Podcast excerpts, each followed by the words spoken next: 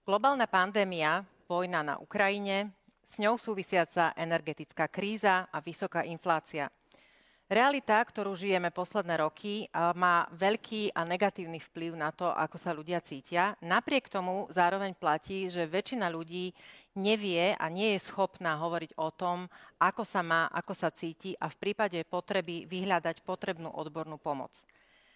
Môžu médiá pomôcť odstrániť stigmu a istým spôsobom robiť osvetu v oblasti duševného zdravia. Aj o tom sa dnes budem rozprávať s mojimi dvoma hostkami v štúdiu. Sú nimi Vitalia Bela, zástupkyňa šéfredaktora denníka N, a doktorka Vanda Valkučáková, členka výboru Slovenskej psychiatrickej spoločnosti. Dobrý deň. Dobrý deň. A online do štúdia, respektíve do kancelárie šéfa spravodajstva a publicistiky televízie Markíza sa spájame do Zahorskej Bystrice s Heňom Krejčom. Ahoj. Keďže máme veľmi málo času na to, aby sme diskutovali traja, keďže Heňo Krejča sa pre pracovné povinnosti musí odpojiť skôr, dám tú otázku veľmi rýchlo. Aký je stav a aký obraz duševnému zdraviu vlastne robia médiá na Slovensku? Ako sa to zmenilo možno za posledných, ja neviem, 10 rokov, povedzme? Ja by som začala tým, že vy ste pre nás nesmierne dôležití partneri v tom, ako viesť destigmatizačné kampane, ako v podstate utvárať aj tú mienku o tom, ako pristupovať k liečbe, diagnostike o duševných poruch, aby ľudia boli ochotní vôbec prísť za tým psychiatrom. Čo vidíme za posledné roky, ten trend sa lepší. Určite sa lepší, veľa urobila aj doba pandémie, ktorá okrem mnohých negatív priniesla to, že konečne hovoríme o duševnom zdraví. A môj taký osobný názor, aj to, ako človek číta, denne sme v podstate vystavovaní všetkým druhom médií, tak vidím viacej článkov, ktoré by som hodnotila veľmi pozitívne, že robia naozaj dobrý obraz o tom, ako sa dá prechádzať aj krízami.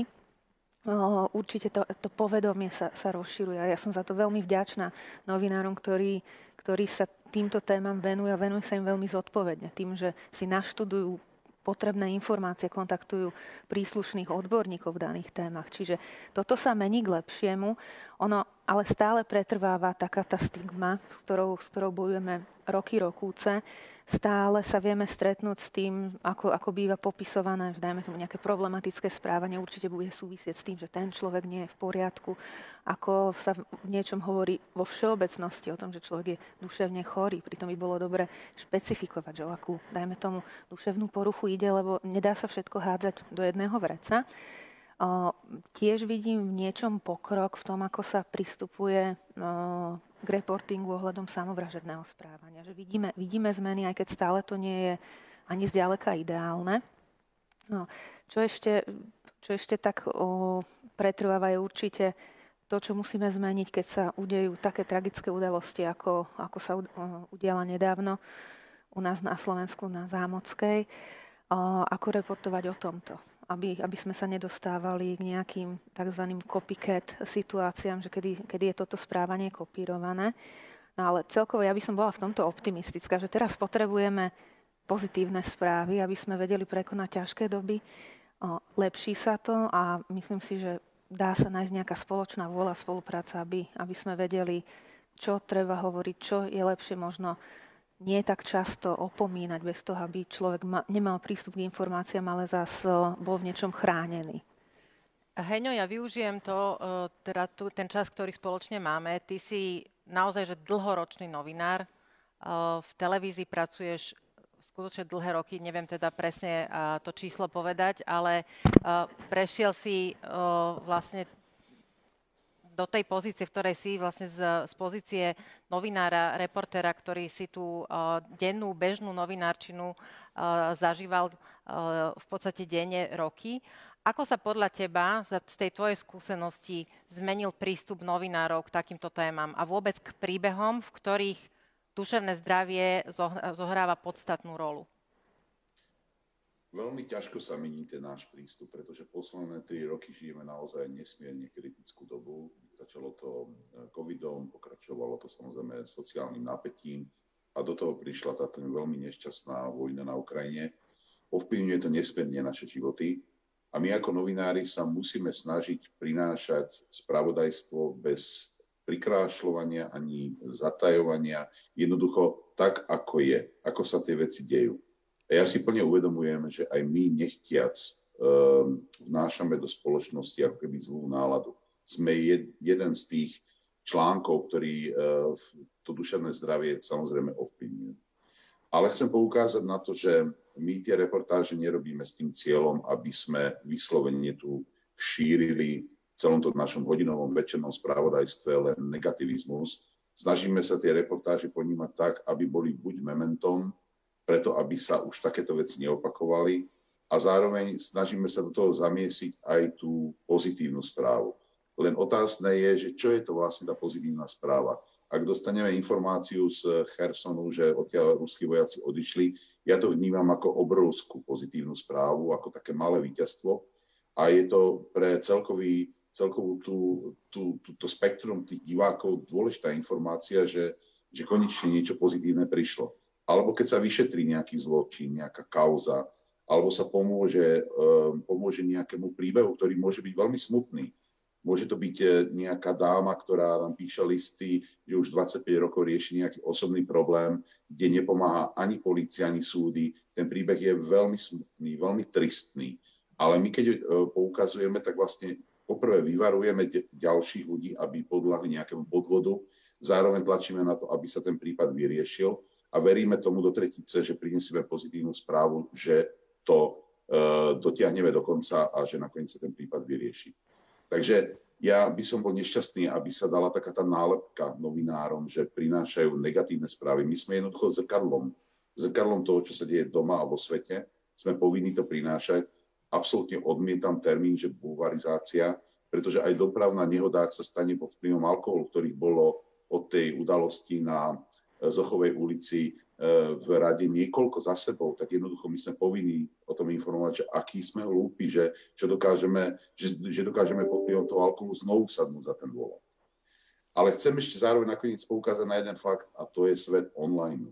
Svet online nemá žiadne pravidlá. Upozorňujem na to roky, že jednoducho sa to v budúcnosti môže vypomstiť. Mladí ľudia sú predovšetkým na online, málo pozerajú televíziu. A to už nehovorím, že by pozerali večerné správy. Sú na tých sociálnych sieťach, nemáme pod kontrolou rôzne vzdialené weby, ktoré šíria extrémizmus, konšpiračné teórie alebo explicitný obsah. A jednoducho, keď bude naďalej pokračovať internet bez akýchkoľvek pravidiel, tak myslím si, že toto neskutočne neblaho pôsobí na tú mladú generáciu. My ako televízia, ak urobíme jednu chybu, tak za to môžeme dostať až 33 000 pokutu a samozrejme nesmierne množstvo ospravedlnení potom musíme realizovať. Ale na internete neexistuje v podstate vymožiteľnosť práva, tí ľudia zostávajú bez potrestania. Potom v časovej odstupnosti niekoľkých týždňov, mesiacov sa im zablokuje ich profil napríklad na Facebooku. Ale to je všetko strašne málo. My keď robíme chybu, okamžite je postih. A preto by som bol veľmi rád, a naozaj to hovorím úplne bez akýchkoľvek pochybností, že aj tu by sme mali urobiť poriadok, pretože ten online najviac ovplyvňuje mladých ľudí. Keď hovoríme o tom, akým spôsobom spracovávate niektoré udalosti, ako funguje vlastne etika v novinárskej, teda v televíznej žurnalistike, v novinárskom svete a akým spôsobom určujete hranice? Že toto je ešte ten moment, kedy vlastne robí televízia tú službu verejnosti, ako si spomenul, že istým spôsobom musí pokrývať to, čo sa deje a ukazovať realitu takú, aká je.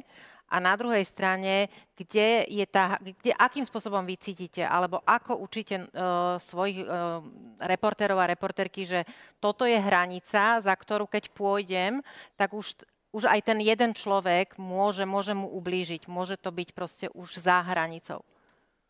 Základom každej novinárčiny je mať dostatok objektívnych zdrojov. To je úplný základ, že si musíme tie zdroje overiť, všetky tie informácie, ktoré vkladáme do reportáže. Druhá vec je tá, že máme neskutočne striktné podmienky na to, ako keď hlavne sa bavíme teda o napríklad o vraždách alebo o znásilneniach alebo o samovraždách rovnako. Napríklad čo sa týka samovrážd, my sa snažíme tomuto slovu absolútne vyhnúť a v konečnom dôsledku nevysielať vôbec témy o samovraždách.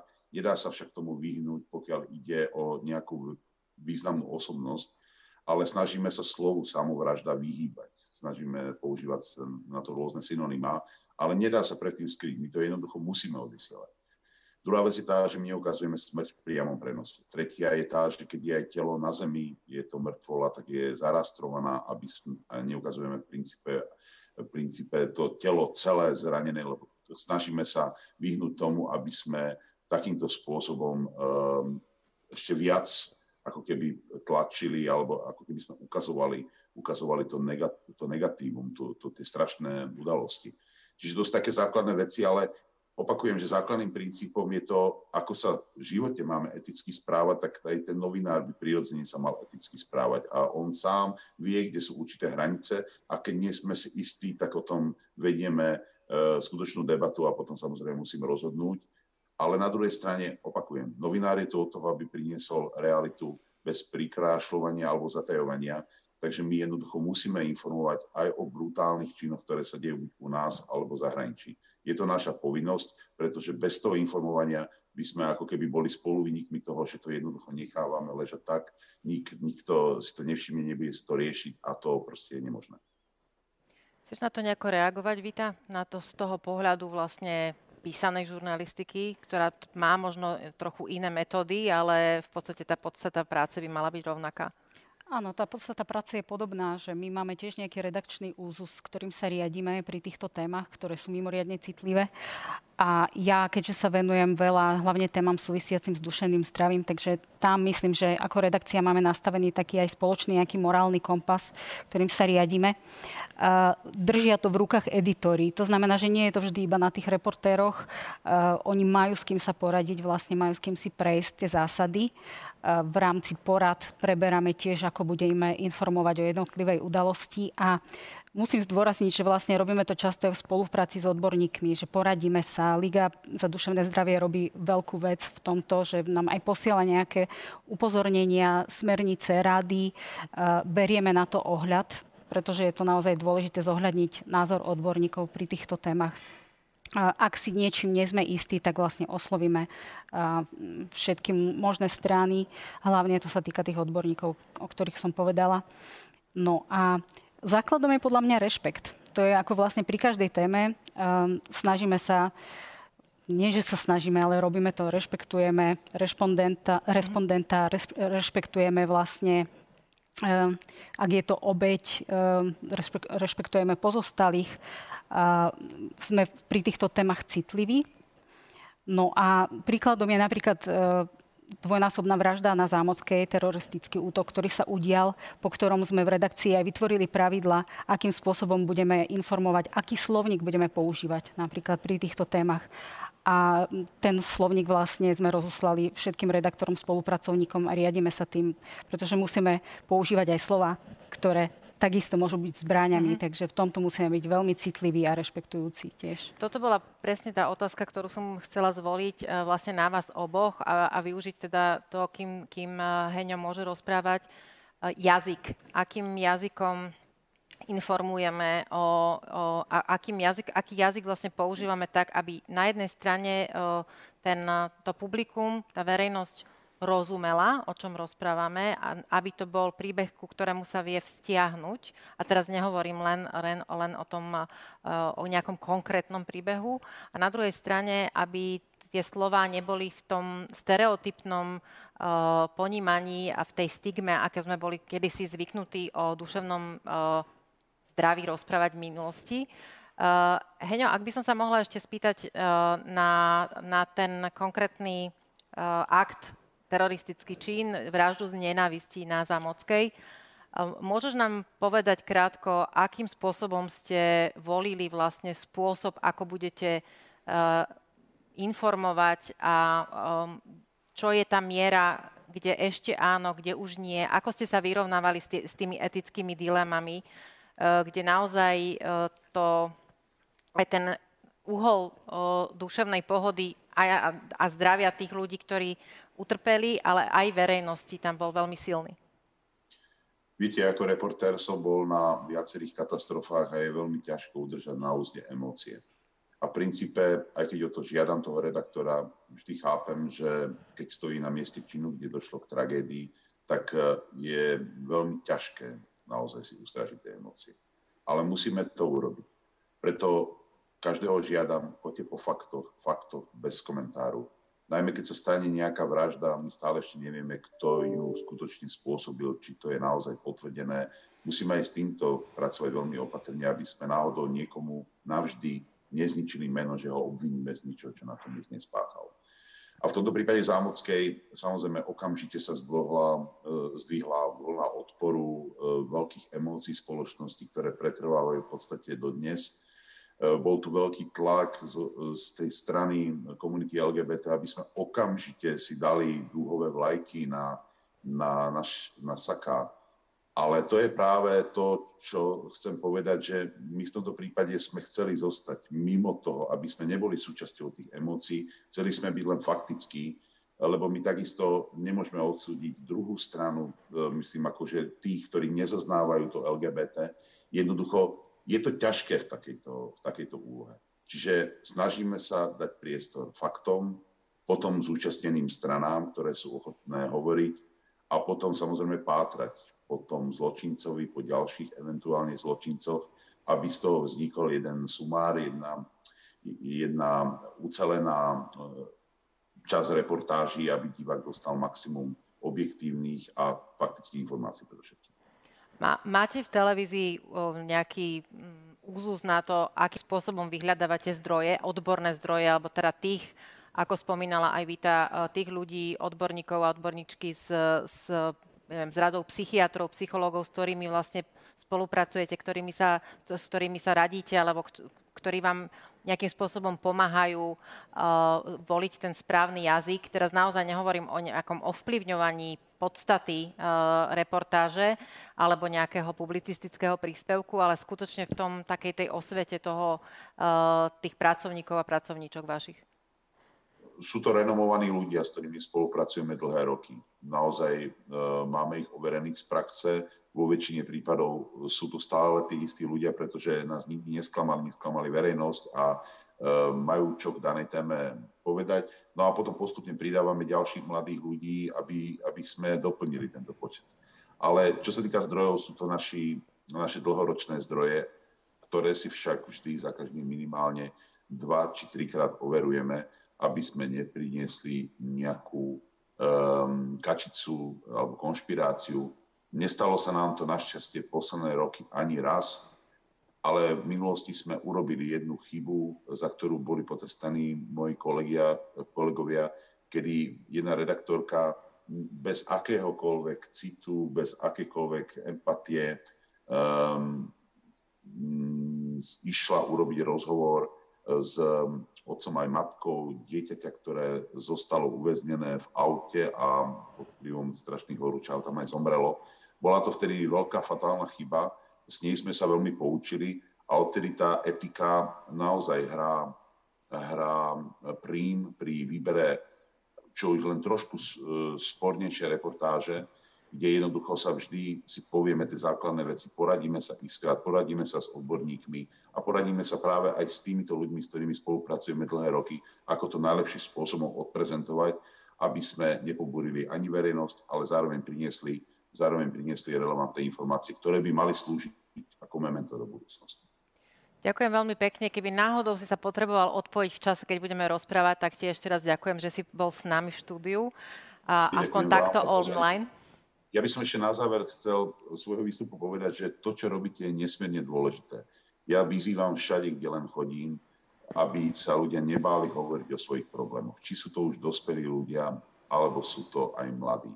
Ako rodičia by sme sa mali s deťmi rozprávať ráno, pri raňajkách, večer, keď prídeme z práce, venovať im minimálne tú hodinu, 2 denne, pretože od toho covidu si nesú oveľa viac v sebe takého ako keby zablokovaného vnútra a keď to neodhalíme včas my rodičia, tak budú to tie deti tlačiť pred sebou celý život. A máme síce nedostatok odborníkov, pretože Slovensko je malá krajina, možno v minulosti na toto nebola pripravená, ale pribúdajú ďalší, ale všetci sú, ako je televízia, ako médiá, ako ste vy, sme tu všetci proste pripravení na to pomáhať. A aj v rámci našej nadácie sa tomu venujeme maximálne tento rok, preto prosím tých, kto nás počúvajú, ak viete o nejakom probléme zo svojho okolia, u detí, neváhajte. Píšte, volajte, treba to riešiť hneď zárodkovo. Rýchlejšie sa to potom dokáže odstrániť. Ďakujeme za tento tvoj pekný apel. Ešte raz pozdravujeme do Záhorskej Bystrice. A ja sa teraz obraciam na teba, Vanda. Keď sme hovorili o tom, teda, akým spôsobom novinári prevažne v televíznej žurnalistike hovoria alebo reportujú o udalostiach, existuje nejaký návod alebo nejaký, povedzme, taká tá dobrá best practice, hej, ten dobrý spôsob, akým sa môžu novinári a novinárky vlastne naučiť písať, reportovať, hovoriť o tých príbehoch a o tom, čo sa deje, o tej realite, takým spôsobom, ktorý bude, ako povedala Vita, rešpektujúci a zároveň bude aj teda faktografický, alebo bude hovoriť o tom, čo ľudia musia alebo mali by vedieť? V prvom rade ja som veľmi vďačná za tvoje, aj teda vaše a aj slova, ktoré zazneli, ako zodpovedne k tomu pristupujete, že je to v niečom, čo nás teší, lebo nedá sa povedať, že všetci k tomu tak pristupujú a podľa toho si aj človek vyberá potom to médium, ktorému venuje pozornosť. Tie návody sú. Sú aj publikácie z dielne Svetovej zdravotníckej organizácie, tá začínala v roku 2014 s takým zodpovedným reportingom, čo sa týka suicidálneho konania a určité veci sa aplikujú, dajme tomu aj na informovanie o nejakých tragických udalostiach. Vo všeobecnosti, ja by som začala tým, keď sa aj stane nejaká udalosť, a dajme tomu, hneď sa k tomu uvažuje, či je tam nejaká duševná porucha. Je prvá otázka, či vôbec súvisí s tým, čo sa stalo, lebo absolútne to nemusí byť nejakej súvzťažnosti. Či je vôbec nutné to spomínať. Potom druhá vec, že častokrát, teraz neviem, či sa bavíme konkrétne o tej, dajme tomu, o udalosti, alebo ako vo všeobecnosti o tom hovoríme. Môžeme, ak je jednoduchšie, môžeme spomenúť aj nejakú konkrétnu udalosť. Skúsme tak, že čo sú také všeobecné pravidlá. Bolo by dobre, ak máme tému, kde sa rozprávame o duševnej poruche, nedehumanizovať toho človeka. Hej? Je to vždy človek s depresiou, človek so schizofréniou. Hneď niekoho označiť ako schizofrénika, to je taká nálepka v niečom. Čiže vždy tam má byť to slovo človek? Že áno, že to je to, na to nezabudnime, hej, lebo mnohokrát si potom verejnosť predstaví, že vieme, ako proste bývajú vykreslovaní ľudia, dáme tomu so schizofréniou v televízii, s tým dlhé roky v podstate potom bojujeme, že videl som toto, určite je to tak, ľudia so schizofréniou bývajú agresívni, som sa dočítal, tak určite budem agresívny a ja to vôbec tak nie, a to je niečo. Ja by som k tomu povedala, že my nevieme ovplyvniť myslenie ľudí, ale vieme ovplyvniť to, o čom premýšľajú. A potom sa to ďalej tak kreuje. Čiže vždy ten princíp, nezabudnú na to ľudskosť, že nedehumanizovať, že človek s ochorením tiež... A ešte za akým typom, hej? Lebo my máme celé spektrum duševných poruch s určitou závažnosťou, ktoré môžu mať dopad na to, ako človek funguje a ktoré vôbec nemusia nejak narúšať to, ako zvláda svoje bežné činnosti. Čiže to je tiež dôležité vedieť v tom rozlíšiť. Určite nie je dobré voliť nejaké také slangové výrazy. Častokrát sa hovorí, že chodím k cvokárovi a podobne. Takže k tomu sa určite vyvarovať. Pri celkovom nejakom takom prezentovaní udalosti by bolo dobré vyhnúť sa tým senzáciám. Ja myslím, že to, čo vy ste obidvaja spomenuli, že dáva takú nádej, že toto sa nerobí, ale koľkokrát aj v minulosti proste sa pripisovalo to, že to je tá duševná porucha, že, dajme tomu, že šialene vykonal toto. To je absolútne neakceptovateľné. Čiže voliť ten správny jazyk v tom. Čo sa týka, dajme tomu, tak ja by som, stále mi ide na mysli ten teroristický útok zo Zámockej. Vo svete sa vyskytujú takéto masové streľby. Dokonca teraz veľmi podobná sa udiala v Koloráde. Hej? A včera večer bola nejaká ďalšia. No, čiže toto je problém, o ktorom sa vie. V zásade to najvyššie riziko štatisticky vychádza prvých 14 dní od uskutočnenia nejakej takejto udalosti a to je dôležité, ako sa o tom píše. Celkovo sa nedoporučuje, toto sú štatistické veci, že nedoporučuje sa v zásade tú pozornosť zameriavať na toho páchateľa, ale pozerať sa na tie obete, lebo ten odkaz, ktorý býva zanechaný, môže byť takým tým primárnym motivom toho človeka. Je dobré, teda aspoň tak odporúča dobrá prax, v podstate nie, že nejak tak rozoberať to konanie, ale vyhnúť sa tomu, aby boli dostupné mediálne manifesty. Ten manifest samotného Andersa Breivika, v podstate mnohí sa na neho doteraz odvolávajú. Čiže snažiť sa nejak tak chrániť verejnosť pred týmito aspektmi. A tiež sa doporučuje jednoducho uvádzať, že je to páchateľ, že jednoducho nejak tak tú jeho osobu nevyzdvihovať v tom kontexte a určite treba sanovať potom tie obete. Treba dať do pozornosti, proste niekedy treba povedať, že toto nie je správne a čo sa tu stalo, to nie je vec, že názoru toho, že či mi vadí určitá menšina, nevadí, proste toto, čo sa stalo, bolo zlé, nesmie sa to opakovať a je to dôsledok toho, aké slova volíme. Nie len v žurnalistike, ale hlavne v politike. A toto sú dôsledky. Teraz som tak zabehla úplne do inej. Ja si myslím, akože budem na to reagovať z takého titulu, že rozprávame sa o tom, ako médiá môžu ovplyvňovať to, čo si vlastne, to, čo ľudia považujú za súčasť bežného verejného diskurzu. Myslím si, že otázka je hlavne, že či môžu médiá ovplyvňovať jazyk a to, na čo myslíme, keď hovoríme o nejakom probléme, ktorý je spojený s duševným zdravím. Čiže keď sa bavíme o tejto konkrétnej udalosti, Vita, ty si spomenula, že v denníku N prebehla diskusia o tom, akým jazykom vlastne písať a potom ďalej aj v iných kontextoch vlastne hovoriť o tejto téme. Bola na tom široká zhoda, alebo bola to debata, teraz naozaj nemusíme ísť do nejakých extrémnych detailov, len ma zaujíma, že vlastne aké rôzne uhly pohľadu ste dávali teda do popredia v jednotlivých momentoch tej diskusie o tom? My sme sa vlastne poradili s odborníkmi, poradili sme sa s psychológmi z In Poradne, z Prizmy Košice, ktorí s tým majú bohaté skúsenosti, oveľa väčšie ako my. Oni pomáhajú priamo ľuďom z queer komunity, ktorí zažívajú teraz oveľa ťažšie chvíle, hlavne po tom teroristickom útoku. A základ bol, že máme napríklad ich oslovovať tak, ako oni si to prajú. To znamená, že nemôžeme my dávať niekomu nejaké nálepky, ale keď ten človek má určitú sexuálnu orientáciu, ktorá je vrodená, tak predsa nemôžeme my vlastne rozhodovať o tom, ako ho oslovíme, ale on si praje vlastne, aby sme ho oslovovali ako geja, lesbu, tak je to úplne legitímne, že to budeme takto robiť. Nastavili sme teda jednotlivé slova, ktoré budeme používať, duhové rodiny, duhové páry, nepoužívať napríklad pojem homosexualita, ktorý vlastne je z psychiatrie skôr a kedysi to bola vlastne aj diagnóza.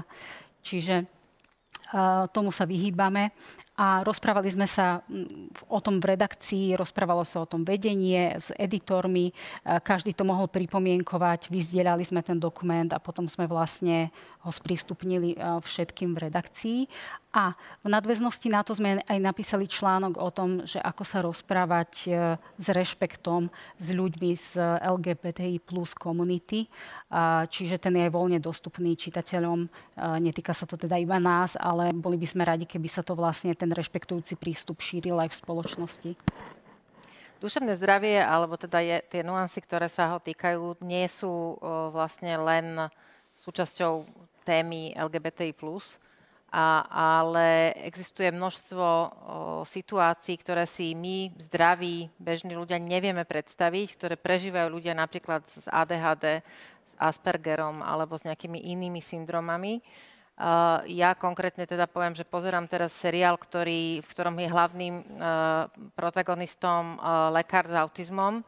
A sú situácie, v ktorých naozaj sa ja učím z toho, čo vidím, akým spôsobom tento človek vníma svet, niektoré sociálne situácie, ktoré sú jemu absolútne cudzie, mne úplne bežné. A toto je niečo, čo si myslím, že tá osveta môže prichádzať práve z oblasti filmu, seriálov, ale aj médií. Vita, ty si nedávno spolu s Veronikou Folentovou napísala, alebo teda dala dokopy knihu rozhovorov s názvom Ako byť šťastný. A mňa tam zaujalo to, že vlastne pokrývate rôzne témy, ktoré sa týkajú pocitov duševného stavu a pocitov šťastia alebo nevždy šťastia a rozprávate aj o takýchto naozaj že marginalizovaných témach. Ako si vlastne k tomu duševnému zdraviu alebo k takýmto témam prišla? Prečo? Vždy som o to mala asi osobný záujem a keď som prišla do denníka N, tak vlastne už som na začiatku ponúkla témy, ktoré súviseli práve s touto problematikou.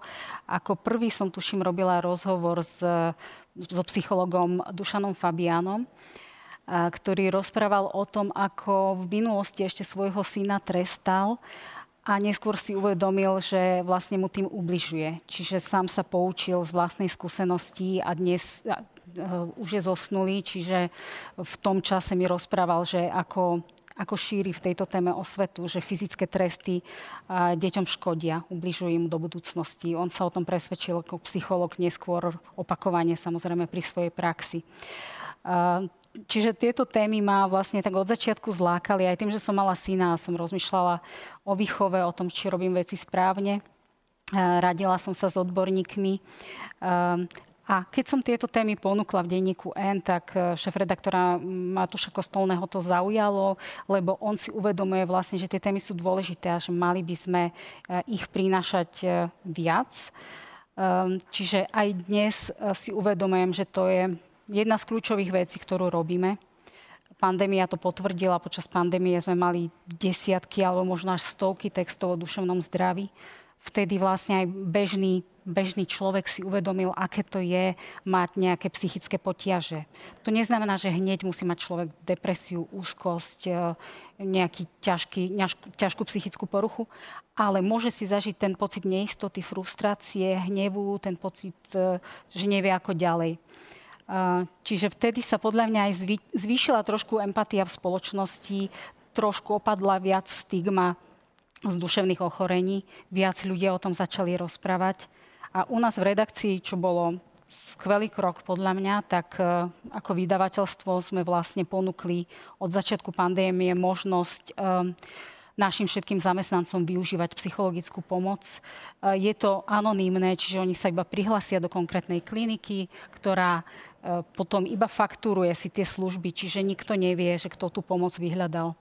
Podľa mňa je skvelé, že vlastne aj ľudia v redakcii pomaly pádajú tie zábrany o tom rozprávať. Príkladom je Matej Ondrišek, reportér, ktorý píše o vlastnom boji s depresiou a to sú mimoriadne silné, autentické texty. Naozaj ho za to obdivujem.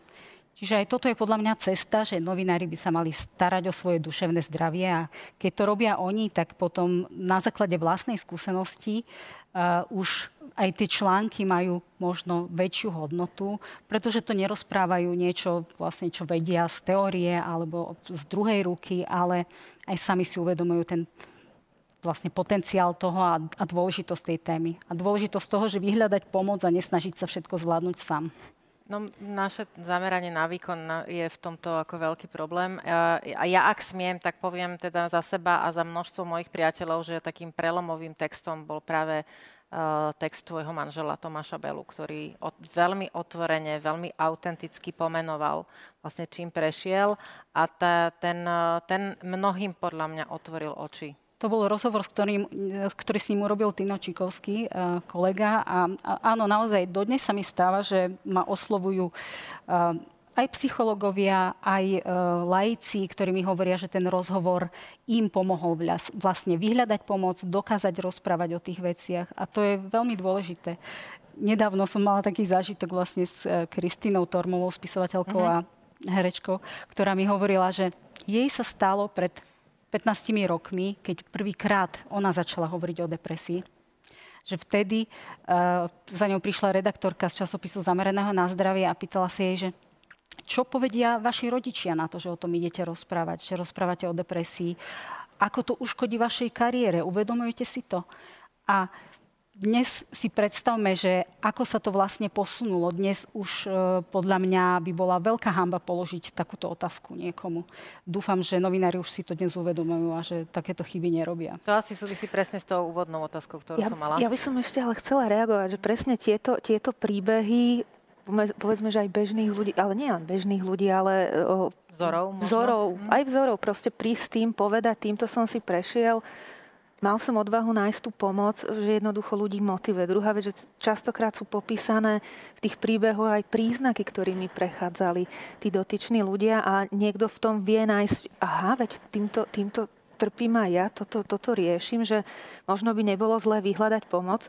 Ono vždy sa odvolám tak na Brážinovej. U nás máme cez 60% pacientov v populácii s depresiou, ktorí sa neliečia, 80% úzkostných poruch. Čiže preto je to nesmierne dôležité, že a tí ľudia nenachádzajú tú pomoc, lebo sa boja sa tej stigmy a toto je ten taký najúčinnejší boj. A druhá vec, že v zásade dáva to nádej, že môže byť lepšie. Dáva to aj také pozitívne vyváženie toho dajme tomu negatívneho, čo sa reportuje v rámci nejak v spojitosti s duševnými poruchami. Čiže ja sa teším z tohoto. Mám pocit, že tých článkov pribúda. Aj ambulantne prídu pacienti. Hovoríme už konečne o diagnózach, ako sú pervazívne vývinové poruchy. Hovoríme o dospelom ADHD. A to tu nebolo. A depresia už nie je taký pojem, za ktorý sa človek hanbí. Lebo býva problém, ja nejdem k psychiatrovi, budem mať väčšine diagnózu, tým pádom ma nikto nikdy nezamestná, každý bude o tom vedieť.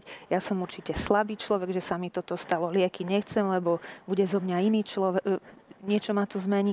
Proste je kopec predsudkov a strašne limitujú kvalitu života. Ten život máme jeden a je strašná škoda nevyužite dostupné metódy liečby. Čiže mám teda minimálne viem o jednej osobe, mám kamarátku, ktorá sa neliečila, ktorá mala presne tiež tieto zábrany, že lieky nie, lebo a potom nakoniec, keď k ním privolila, tak povedala, že vlastne tá kvalita, ako žila po nich, potom, keď ich začala užívať, bola neporovnateľná s tým, čo žila predtým. Tie čísla 60 a 80% sú alarmujúce. To je proste úplne že šialené číslo. To bol taký odhad. Nie sme na tom stále tak, ako by sme chceli byť. Jedna vec je, že dobré, že tá starostlivosť je niečom ešte poddimenzovaná. Chýba nám dobre rozvinutá komunitná psychiatria. V zásade teraz nám chýba komunitná psychiatria, aj taká väčšia dostupnosť psychoterapie. To vnímam v takej bežnej dennej liečbe ako najväčší limit, že proste človek sa nevie dostať k psychoterapeutovi. Teraz rozmýšľam, čo... V pohode, budeme rozprávať ďalej. Ja sa len vrátim k tomu jazyku ešte. To mi napadlo, keď rozprávame o tom, že depresia. Povedať, že bože, mám depku, to bolo také ako keby bežné. Väčšinou teda tí ľudia, ktorí ju nemali, tak používali ten slovník, že nemám sa dobre, mám depku. Pričom teda naozaj ľudia, ktorí ten problém depresie skutočne mali, tak vlastne nevedeli, nechceli a hanbili sa práve aj preto to povedať, že teda takéto problémy mám, aby tú hanbu nemali reálne pred všetkými, že naozaj tú stigmu toho ochorenia majú a pociťujú. Napriek tomu, čo okrem tých príbehov, ktoré vidíme v médiách, čo ešte môže pomôcť? V tomto by som nadviazala aj na to, čo ste povedali, že býva taký existujú určité mýty o duševnom zdraví a ono, veľa ľudí povie, mám depku, ale zas neznamená to, že keď teda hovorí o tom, že má depku, asi ju nemá, že to nemusí platiť. Že niekedy to tak berieme, že keď o tom hovorí, že asi to nie je tak vážne. Kopec prípadov máme s pacientami, u ktorých opakované samovražedné výroky rodina nebrala vážne, že a keď o tom hovorí, to nebude taký problém, že nič sa nestane. A potom spätne sme to zistili, že nefunguje len to, že rizikový je ten, kto o tom nehovorí a že tento myslí vážne. Častokrát tam býva aj také volanie o pomoc. No ale ak sa bavíme aj o tom jazyku, určite je dobré dávať argumenty k takým tým bežným stereotypom. Hej? Že mať duševnú poruchu je zlyhanie. Alebo dajme tomu, ešte býva také, že duševné poruchy neexistujú. To hádam, nemusíme ísť ani na túto úroveň témy. Bo kedysi to nebolo, za mojich mladých čas to nebolo. Žiadne ADHD kedysi nebolo. Prečo to je teraz? Hej? To sú neposlušné deti. Áno, my ich nálepkujeme. To sú veľké mýty. My ideme každým rokom enormne dopredu. Máme zobrazovacie metódy, máme molekulárne metódy. To, že niektoré veci vám teraz nedáme jasným biologickým markerom. No, možno by sme ho našli, ale potom by sme museli veľmi invazívne, dajme tomu, po ňom pátrať a poškodzovať nejaké orgány človeka. Hej? Že keď to vezmem takto úplne pritiahnutie za vlasy, ale vieme, máme diagnostické kritéria. Už to, ako reagujú na liečbu, ktorá je cielená na tie receptorové abnormality, že zabera. Aj to je potvrdzujúci dôkaz. Ja by som ešte chcela povedať k tomu jazyku, že keď sa aj rozprávame, alebo keď teda sa píše o určitej forme duševnej poruchy, vždy je dobré uviesť taký ten príklad toho, že to ide. Hej, že dať nádej. Áno, tá nádej je nesmierne dôležitá. Že to, že bude lepšie, že teraz je to ťažké, ale bude lepšie, to môže byť niečo, čo vás bude držať v tom, že pôjdete ďalej, ale aj to, že sa v tom vždy sa spomenie, aká je liečba. Toto je tiež taký skok k tomu, ako reportovať, dajme tomu, o tom samovražednom konaní, že to je taký hlavný cieľ, že ak o tom aj hovoríme, napíšme, čo treba robiť. Že niekedy proste musíte uviesť v správach aj nejaký drsnú realitu. Ano. Nedá sa predtým zavrieť oči, ale ten návod, ako to zvládnuť, poprípade na koho sa obrátiť. Toto začíname vidieť a z tohoto sa nesmierne teším. Teda v denníku N som si to všimla, myslím, že v denníku SME to mal takisto, že veľmi často áno, a už v popredí článkov sú odkazy na linky a teda aj my v Unika sme podporili linku nezábudky, aby ľudia naozaj mali kde, keď potrebujú sa obrátiť na toho človeka, ktorý im odborne pomôže, tak majú kde volať. My máme vlastne zásadu, že musíme to mať v článku a ešte ideálne v tej poprednej časti linky pomoci spomenuté, aby ten človek vlastne ani to nemusel dočítať, ale aby tam videl tú šancu alebo tú cestu, ako môže si vlastne pomôcť. Áno, ono je to lacné opatrenie, keď si to tak asi nie je úplne lacné kvôli nákladu,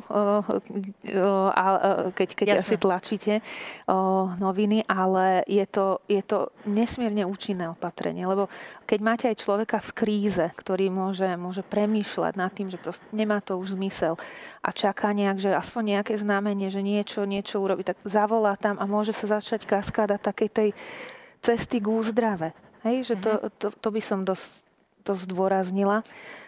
A ešte jedna vec, na ktorú nemôžem zabudnúť v rámci toho jazyka.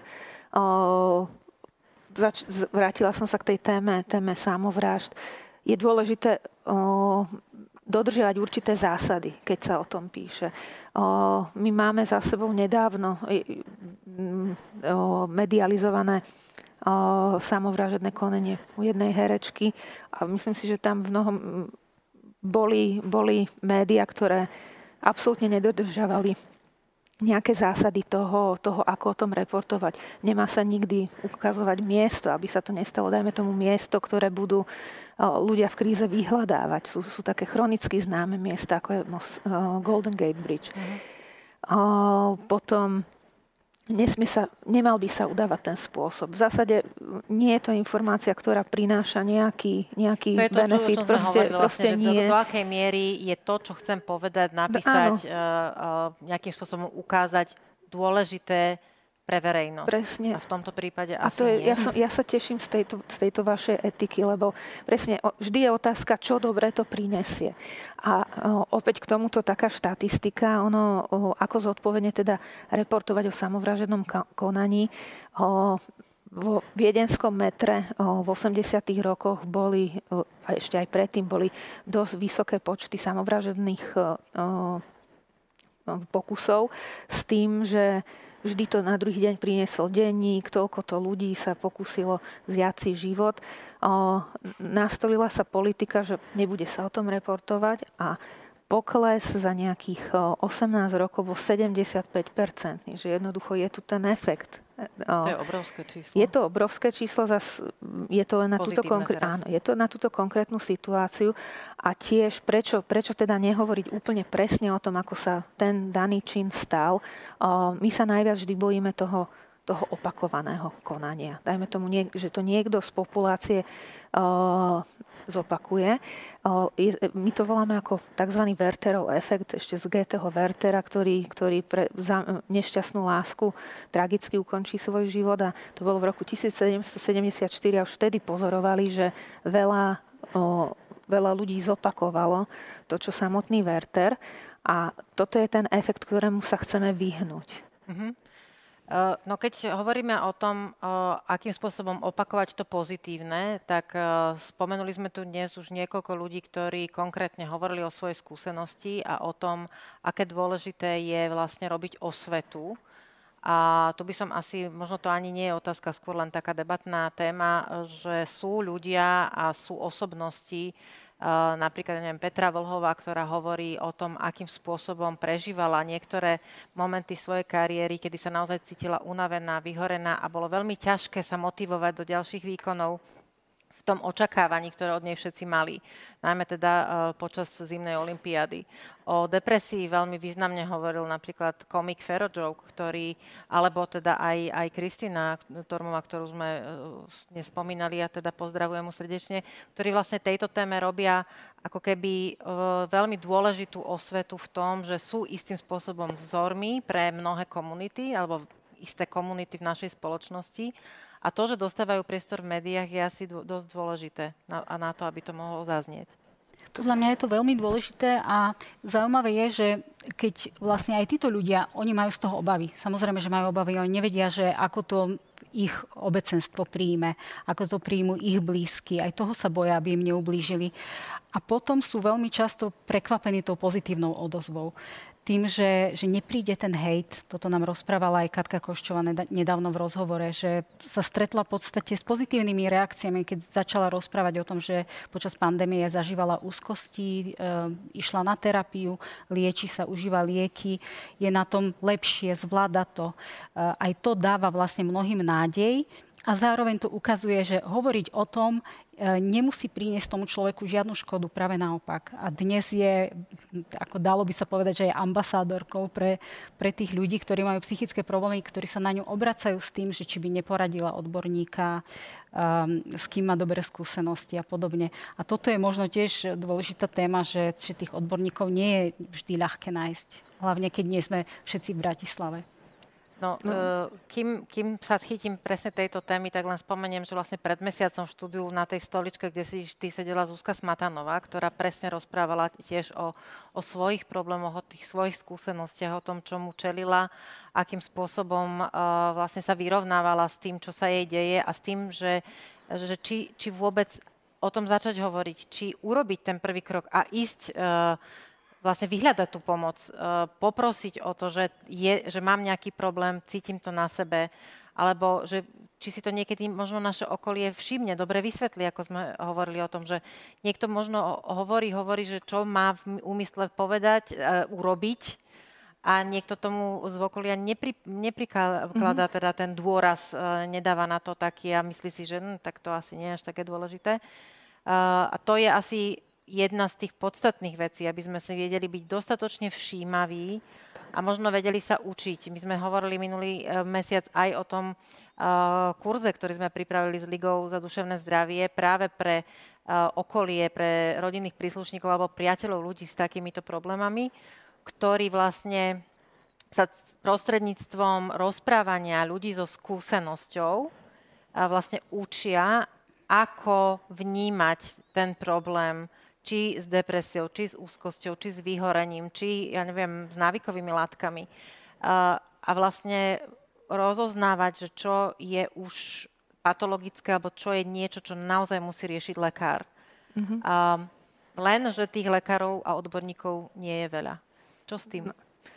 Asi to nevyriešime v štúdiu, ale akým spôsobom môžu vlastne ľudia fungovať? Ako vyhľadať pomoc? Ono je to také smutné číslo, že to priemerné čakanie na vyšetrenie u ambulantného psychiatra môže byť až 6 týždňov, čo býva dosť problém a môže byť už neskoro. Ale čo by som tak chcela odkomunikovať, keď je človek v kríze? Skvelú, nezaplatiteľnú, nepopísateľne úžasnú prácu robí Liga prevádzkou Nezábudky, potom IPčko a v podstate toto sú také prvé kontakty, ale je dôležité... Linka detskej istoty ešte asi pre deti? Áno, pardon, Linka detskej, to je dospelý psychiatr vždy takto opomenie, to sa ospravedlňuje. Ja to rada vám pripomínam, lebo sama som tá, ktorá občas zabudne, že vlastne aj deti majú možnosť zavolať na svoju vlastnú linku. To je ešte dôležitejšie, že tam je ešte väčšia dôležitá taká tá destigmatizácia a v podstate promócia toho duševného zdravia, ale je dôležité vedieť, že ak je človek v kríze, neznamená to, že nedostane žiadnu, neviem tomu, psychiatrickú pomoc. V zásade k akutnej starostlivosti sa dostanete. Každé oddelenie by malo disponovať pohotovostnou ambulanciou, že jednoducho nenecháme človeka v tom najhoršom riziku a vtedy zasiahneme. Že môže byť potom problém, dajme tomu, s tým doliečovaním, ale ono, veľakrát sa ľudia pýtajú, že či ísť najskôr za psychiatrom, za psychologom, že koho vyhľadať, za hocikým, za kým môžete. Lebo keď psycholog zhodnotí, že je to už nad jeho kompetencií, že toto bude vážnejší stav, tak ho pošle k nám. No a samozrejme, a opačne, že tak by to malo fungovať. Ale tá pomoc akutná sa vždy dá nájsť a ja verím, že prídu kroky aj vďaka tomu, že máme plán obnovy, vďaka tomu, že sa podnikajú kroky k tomu, aby sa zlepšila starostlivosť o duševné zdravie na Slovensku, že sa to zmení, len proste chce to ešte čas. Dám takú všezhrňajúcu otázku, lebo sa blížime k záveru, pre vás obe. Čo teda môžu zodpovedné médiá, zodpovední novinári a novinárky vlastne naučiť ľudí o duševnom zdraví? Ťažká otázka, ale tak zosumarizujme, skúsme trošku. V prvom rade vedia informovať, že existujú takéto stavy, nie sú vôbec raritné. Hej, že to, že sa človek za život stretne s určitou formou duševnej poruchy, je skôr pravdepodobné než opačne. A nejaké adaptačné úzkostno-depresívne poruchy pravdepodobne každý z nás niečím prejde. To, že to nemusí vždy vyžadovať pomoc odborníka, to je druhá vec. Ale prvá vec je informovať, ale to zodpovedne. Zodpovedne s tou etikou, ktorú ste vy spomínali, a vynechávať taký ten senzačný podtón, hľadať to bulvárne v tom, lebo ako keby sa spájalo, že všetko zlé konanie, dám takýto dážnikový pojem, že zlé sa pripisuje tomu, že ten človek nemôže byť v poriadku. To tak vôbec... má nejakú formu, nejaké... Áno, že to je dôležité povedať, že ľudia s duševnými poruchami... neznamená to, že je tam vždy problém. Jasné, to je hlavný message. Ja by som ešte hrozne apelovala na to. A to je aj taká prosba k verejnosti, že keď niečo čítame, overujme zdroje. Proste my žijeme dobu, ktorá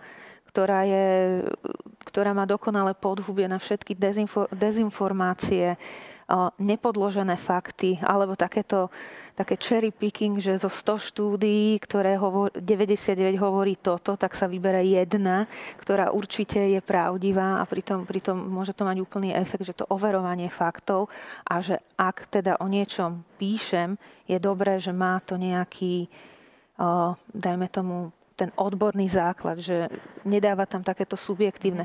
Mne nedá, ja sa musím tak kriticky vyjadriť k tomu. My bojujeme v rámci psychiatrickej spoločnosti s tým, že stále nie je prijatý štandard v rámci liečby transrodových ľudí s tým, že nedávno unikol aj mediálne a pre mňa to nie je príklad dobrej žurnalistiky, že nie sú tam relevantné odborné zdroje, za ktoré by som sa ja postavila a tiež je tam dosť to subjektívne, že k odbornej téme by sa podľa mňa naozaj mali vyjadrovať tí, čo s tým robia a na to dávať pozor. Čiže to je taký ako keby škandalózny únik, len tak, že vyvolať nejakú senzáciu? Nechcem použiť takýto slovník, ale ak si dáme tú otázku, čo dobre to prinieslo, iba to šíri zase nejaký narratív, ktorý sa vôbec nezakladá na pravde, argumentuje sa v podstate veľmi, veľmi tak pritiahnutými argumentami, ktoré reálne, nemyslím si, že budú problém, ale nepozeráme na to, že čo dobre týmto robíme. Pre spoločnosť. Áno, a hlavne ja si myslím, že štandardom odbornej spoločnosti by sa mali vyjadrovať tak odborné spoločnosti a tak to sa stalo ako keby na Slovensku takou bežnou vecou, že za posledné roky máme milióny alebo 10 000 ľudí, ktorí sú absolútnymi expertami na vakcináciu, na proste rôzne veci, aj jadrovú fyziku, aj hokej, aj futbal. Že každý sa vlastne ako keby prerodí na toho odborníka v danom momente, keď si myslí, že má na to nárok. Ale v tomto prípade mi to príde teda naozaj, že veľmi zraňujúce aj pre tých ľudí, ktorých sa to skutočne týka. Presne, a toto neprispieva k prevencii, že ak máme dávať nádej, ľudia, ktorí potrebujú starostlivosť a správnu starostlivosť, jednoducho stále ju majú odkladanú. A kvôli čomu znie otázka. Že to pre mňa nie je dobré informovanie verejnosti a tiež postráda to, že ktorý odborník sa k tomu vyjadrí, lebo neviem si predstaviť väčších odborníkov, než ten štandard robili aj v rámci slovenskej psychiatrie. Že k tomu som sa musela tak postaviť a teraz som pri tom aj... Áno, a dôležitá vec je aj to, čo ste povedali vlastne, že aj my ako novinári, my musíme veľmi starostlivo vyberať tých odborníkov, s ktorými sa rozprávame, že to je... Dnes je veľa koučov a nemôžeme si ich zamieňať s psychológmi, psychiatrami, ako nič proti koučom, ale predsa je to iná práca, iné vzdelanie za tým. A čiže my ako novinári musíme... Presne tak, musíme veľmi starostlivo, musíme vyberať tých renomovaných odborníkov, musíme si pozrieť, aké má ten človek vzdelanie, či je členom Slovenskej psychiatrickej spoločnosti, Slovenskej psychoterapeutickej spoločnosti, či má vôbec diplom na tú prácu, ktorou sa akože prezentuje. A zároveň my ako novinári my nemáme suplovať odborníkov, nemáme dávať lacné rady nejaké 10 typov, ako zvládnuť depresiu a prvý z toho, že choďte sa prejsť a bude vám lepšie. My to samozrejme nerobíme, ja teraz hovorím všeobecne o médiách. Čiže naozaj obratiť sa na odborníkov, porozprávať sa s nimi a mať tie informácie podložené, aby tá pomoc mala zmysel pre tých ľudí. Ale aj informovať o tých každodenných problémoch, každodenné príbehy ľudí s psychickými problémami, pretože aj v tomto ešte sú medzery. Ja viem, že už dnes nie je taký problém povedať, že mám depresiu alebo mám úzkosť, ale stále sú psychické poruchy, o ktorých... nedokážu ľudia rozprávať. Napríklad ja som chcela robiť článok o schizofrénii a tam pomaly nenájdete respondenta, respondentku, ktorí by boli ochotní o tom porozprávať, lebo stále je to spojené s obrovskou stigmou. Takisto poruchy osobnosti, napríklad narcizmus, o ktorom sa dnes veľa rozpráva, ale asi nikto by sa v dnešnej spoločnosti nepriznal, že je narcista. Tak neviem, či sa niektorí musia priznať, možno, že to tak viac viditeľne vidno, keď sa niekto tak správa. Že netreba niekedy ani interviu. Ale vieš čo, nahrala si mi predsa len ešte na otázku, ak vás môžem zdržať. Z knihy, o ktorej som hovorila, ktorú som spomínala, Ako byť šťastný, teda to je, ty si koautorka, ste tam dve, aj s Veronikou a Folentovou, ale predsa len keby si mala spomenúť nejaké rozhovory alebo teda v niečom nejakú tú príbehovosť toho, čo si robila sama za seba v tej knihe, čo v tebe tak najviac utkvelo? Čo ti tak najviac, ťa tak osobne najviac zasiahlo? Možno jedna, dve veci alebo jeden, dva rozhovory? Bude to ťažký výber, ale ja už som možno aj niekde spomínala, že rozhovor s doktorom Ondrejkovičom o vyhorení bol pre mňa veľmi silný. A nie preto, že dnes vyhorenie je také trendy slovo, a možno aj preto, lebo je vlastne dôležité zistiť, odlišiť, že kedy niekto sa dokáže dokonca pochváliť tým, že takmer vyhorel alebo vyhorel, a kedy je to skutočne problém, lebo keď je to skutočný problém, vtedy ten človek sa tým nedokáže pochváliť, lebo je na tom naozaj veľmi zlé. To je vlastne veľmi ťažké depresívne obdobie. No a ten článok bol pre mňa veľmi dôležitý z toho hľadiska, že ja som si uvedomila, že aké veci musím ja robiť pre prevenciu tohto problému, pretože my ako novinári máme sklon k tomu, že robiť veľa, ísť na doraz niekedy a hlavne ten pocit, že všetko zvládnem.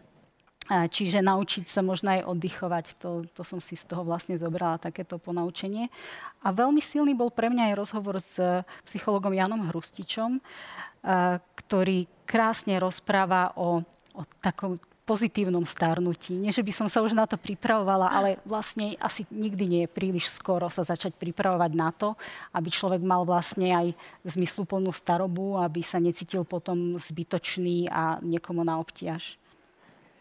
Musím povedať, že pána Ondrejkoviča som tu mala pred rokom a presne toto isté to vo mne zanechalo, keď sme rozprávali. Vlastne celá tá téma bola vyhorenie. A odchádzala som zo štúdia, lebo si pamätám, že Ondřej Sinek vtedy rozprával o tom, ako tesne pred letnou olympiádou, pričom olympijská medaila bola jediná do jeho zbierky medailí vlastne vodáckých. On bol naozaj že legenda českej kanoistiky a že videl loď a zdvihol sa mu žalúdok, proste nemohol, zistil, že teda vyhorel a ani neodišiel na tú olympiádu a zmieril sa s tým, že nikdy tú olympijskú medailu nezíska a uľavilo sa mu. Ale to boli presne momenty, keď som si povedala, že aha, že áno, tá prevencia je pre mňa dôležitá, pretože som počula príbeh, ktorému som uverila, ktorý bol podaný tak autenticky, že som si ho vlastne ako keby znútornila. Povedala si, že aha, dobre, tak toto je to, čo ma to malo naučiť, musím sa starať sama o seba. Skončili by sme jednou cenou nezábudka, jednou témou, ktorú by som chcela spomenúť na záver, respektíve, aby si ju spomenula ty, Vanda. Hovorili sme o médiách, o zodpovedných médiách, o uvedomelých novinároch a novinárkach, ktorí nepochybne musia na sebe pracovať, lebo to je možno to, čo zaznieva tak v pozadí, aj keď sme to konkrétne nepomenovali. Aké veľmi dôležité je, aby novinári, teda ľudia v médiách skutočne na sebe pracovali, aby si uvedomovali svoje limity, aby si uvedomovali to, čo nevedia, aby dôsledne vyhľadávali odborníkov, odborníčky, ktorí im povedia to, čo nevedia, aby dávali veci do kontextu, aby sa vždy pýtali, komu to pomôže, alebo čo dobré ten môj text, alebo tá moja reportáž prinesie. O čom je teda novinárska nezábudka? Slovenská psychiatrická spoločnosť teraz každoročne vyhlasuje novinársku cenu Nezábudka. Ono to vzniklo v roku 2019 v rámci Svetového dňa duševného zdravia. Aj ten odkaz na tá nezábudka nie je náhodou. Vznikalo to aj na základe spolupráce s Ligou za duševné zdravie. A to nezábudka v zásade znamená nezabudni, že mnohokrát si to človek tak neprepojí. A snahou Slovenskej psychiatrickej spoločnosti bolo nejak tak pozitívne motivovať k získaniu tejto ceny. A táto cena mala byť o tom odmeniť článok, ktorý dodržiava zásady tej zodpovednej práce novinára, o tom, ako, dajme tomu, hovoriť o tejto problematike. Zatiaľ sa udelili dve, ale ja verím, že toto bude dlhoročná tradícia. Za posledný rok cenu získala Zuzka Vitková, myslím, že za rozhovor s profesorom Sartoriom, kedy v podstate sa hovorilo o tom, že viac trestnej činnosti nepáchajú ľudia s duševnou poruchou štatisticky. A chceli sme rozšíriť taký to spektrum toho, ktoré články alebo ktoré už aj mediálne formáty do toho zaradiť, aby sme v podstate takto pozitívne motivovali novinárov, aby jednoducho nejak tak sa zasadili o tú spoluprácu s nami a išli touto cestou. Tak ja budem rada, ak aj verejnosť nám pošle tipy na našu webovú, teda na mailovú schránku, ak si prečítajú článok, ktorý jednoducho veľmi pozitívne informuje o duševnom zdraví. Vždy by sme boli radi, aby tam boli odkazy pomoci. A v podstate to splňalo to, o čom sme tu teraz nerozprávali. Tak ja dúfam, že budete mať veľmi veľa kandidátov a kandidátkov na túto cenu. Začína to byť ťažšie, no? že už na tento, lebo ono sa to vždy spätne vyhodnocuje, že už teraz bude dosť náročný ročník na výber. Úplne na záver. Ideme v podstate do posledného obdobia roka, presne o mesiac. Máme štedrý deň, vlastne Vianoce. Je 24. novembra, takže takto o mesiac už budeme v popoludňajších hodinách chystať štedrovečernú večeru. Toto obdobie ale nie je úplne šťastné pre všetkých. Mnohí ľudia nemajú veľa dôvodov na oslavy. Množstvo ľudí trápia úzkosti, možno aj z finančnej situácie, z toho, kde sa za rok ocitli, možno prišli o svojich blízkych. O mnohých vieme, že prišli o svojich blízkych za tragických okolností. A za tragických okolností o svojich blízkych prišlo množstvo ľudí, o ktorých vôbec nevieme. A naozaj aj tí, ktorí nás sledujú a počúvajú, a môžu mať pocit osamelosti alebo takej nejakej únavy, strachu. Je také niečo osobné, čo by ste im tak pozitívne odkázali, aby možno tú samotu tak neprežívali alebo tú úzkosť neprežívali tak ťažko? Ja by som možno povedala zo svojej skúsenosti. Mne pomáha, ak sa cítim zle alebo skleslo, že keď sa sústredím na iných, keď sa snažím pomôcť iným. A teraz myslím, že je veľmi dôležité myslieť na to, že veľa ľudí sa má podstatne horšie ako my, a to sa týka napríklad Ukrajiny, kde v zime nebude elektrína v mnohých domoch, kde nebude teplo. Čiže možno sa zamyslieť nad tým, že či ako jednotlivec viem pomôcť v tomto prípade. A určite aj tie sviatky možno potom s príjemnejším pocitom budeme prežívať, ak budeme vedieť, že sme ich trošku spríjemnili aj niekomu inému. To je veľmi pekná myšlienka. Je to náročné obdobie aj pre nás, že to poznáme aj z práce na klinike, že jednoducho sú to náročné časy, že veľmi veľa vecí na človeka doláhne. Ja by som hlavne chcela asi tak vyzvať, že ak človek sa nemá dobre, že nebojte sa vyhľadať tú pomoc. A taký odkaz, že aj keď sú tie chvíle ťažké, tak je nepravdepodobné, že to nepolaví, že nebude lepšie, že proste vydržať, že nevzdáva to. A ono veľmi ťažko sa s tou samotou bojuje. My máme teraz pandémiu osamelosti, čiže je veľa ľudí, ktorí nemajú tú jadrovú rodinu, ale vieme si ju aj nejak vyskladať, či už sú to hlavne medzi priateľmi. Ale môj hlavný odkaz, nebojte sa. Nebojte sa nás a nebojte sa riešiť svoje duševné zdravie. Určite je veľmi dôležité vedieť, urobiť ten prvý krok k tomu, aby vám bolo všetkým lepšie. A ja sa len pridám aj so svojou vlastnou skúsenosťou, keď mi pred niekoľkými rokmi bolo naozaj veľmi ťažko a nevedela som si predstaviť, že to bude lepšie. Zistila som, dnes už viem, že všetko prejde. Aj to dobre, ale našťastie aj to zlé. Ďakujem veľmi pekne, že ste nás sledovali, a o mesiac pred Vianocami sa tešíte na ďalšiu a poslednú z diskusí Unika a Liga za duševné zdravie. Ďakujem pekne, dovidenia.